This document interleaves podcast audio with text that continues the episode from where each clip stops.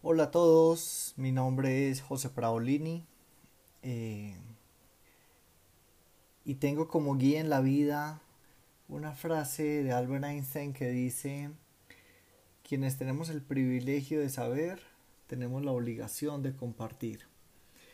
Así que en estos momentos que estamos viviendo, que están sacando lo mejor de nosotros, quiero compartir con ustedes algo que a mí me hace feliz, que es contar historias. Y es de lo que yo vivo.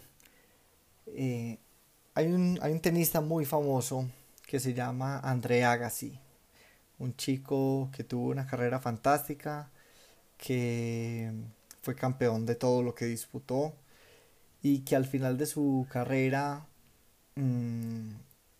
cuenta esa historia y la quiero compartir con ustedes.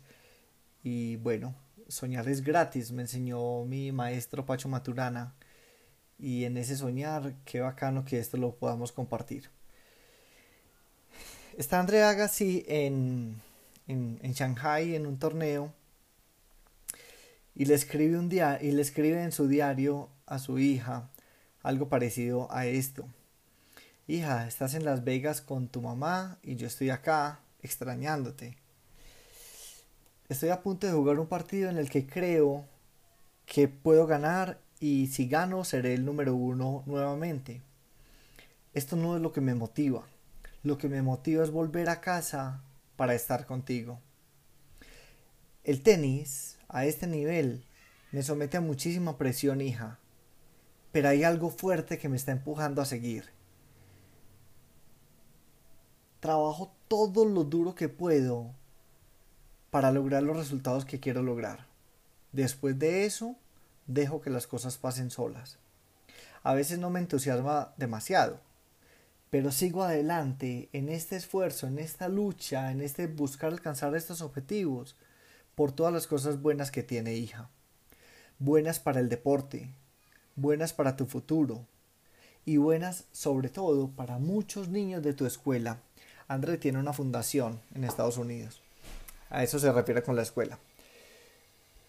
Y acá es donde viene un mensaje que a mí me lleva al cielo. Le dice: hija, valora siempre a los demás. Da mucha paz cuidar de la gente. Te quiero, hija. Y siempre estaré ahí para ti.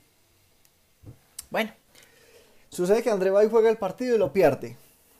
Vale, entonces vuelve a escribir en su diario y le dice a su hija: pierdo el partido, me siento fatal y no quiero entrenar más, no tengo ganas de volver a la cancha. Imagínate, hija, que jugando ese partido me sentía tan mal que casi que tenía ganas de hacerme daño, lesionarme. Hija, si alguna vez algo te abruma tanto como me ha abrumado a mí hoy, baja la cabeza y sigue trabajando y sigue intentándolo. Enfréntate a lo peor. Y ahí te vas a dar cuenta de que no es tan malo. Ahí tendrás tu oportunidad para sentirte en paz.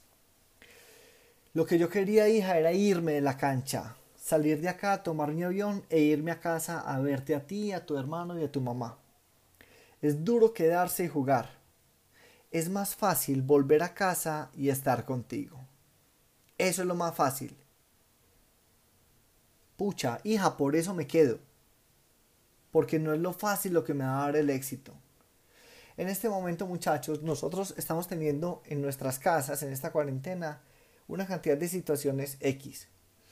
Y esas son situaciones que están sacando lo mejor de nosotros, como decía al principio. Son situaciones en las que yo creo que no debemos buscar el pero, buscar lo que falta, buscar el defecto. Claro que están ahí. Pero considero que algo muy bacano en este momento, y es lo que durante mis últimos años he tratado de llevar a las organizaciones con las que tengo la bendición de trabajar, y es enfocarnos en las fortalezas, es en elogiar lo bueno que tiene su pareja, que tiene su empresa, pero sobre todo que tiene su casa. Ese lugar donde ahora usted puede estar tranquilo, disfrutando, donde se puede sentar a trabajar, donde seguimos agregando valor, donde tomamos la decisión de enfocarnos en lo bueno de una forma prioritaria.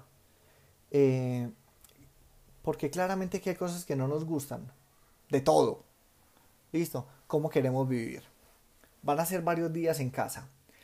Y en esa casa me acuerdo también de Vincent Van Gogh, aquel gran artista holandés, y decía lo siguiente: no siempre podemos decir qué es lo que nos mantiene encerrados, lo que nos confina, lo que parece enterrarnos, y sin embargo sentimos ciertas barreras, ciertas rejas, ciertos muros. ¿Es todo ello imaginación? ¿Fantasía? Yo no lo creo. Y entonces nos preguntamos: Dios mío, ¿va a durar mucho? ¿Va a durar siempre? ¿Va a durar toda la eternidad? ¿Y sabes qué es lo que nos libera de ese cautiverio? Un afecto muy profundo y muy serio. Ser hermanos, ser amigos, el amor. Eso es lo que abre las puertas de la cárcel gracias a un poder supremo, a una fuerza mágica. Esto se lo escribió Van Gogh a su hermano por allá por 1880, más o menos. Bueno, yo simplemente quería aventurarme a hacer este podcast. Espero que les haya gustado, espero que si les gustó lo compartan con otros. Creo que esto es parecido a aquella película tan bonita que se llama... ¿cómo es que se llama esa película?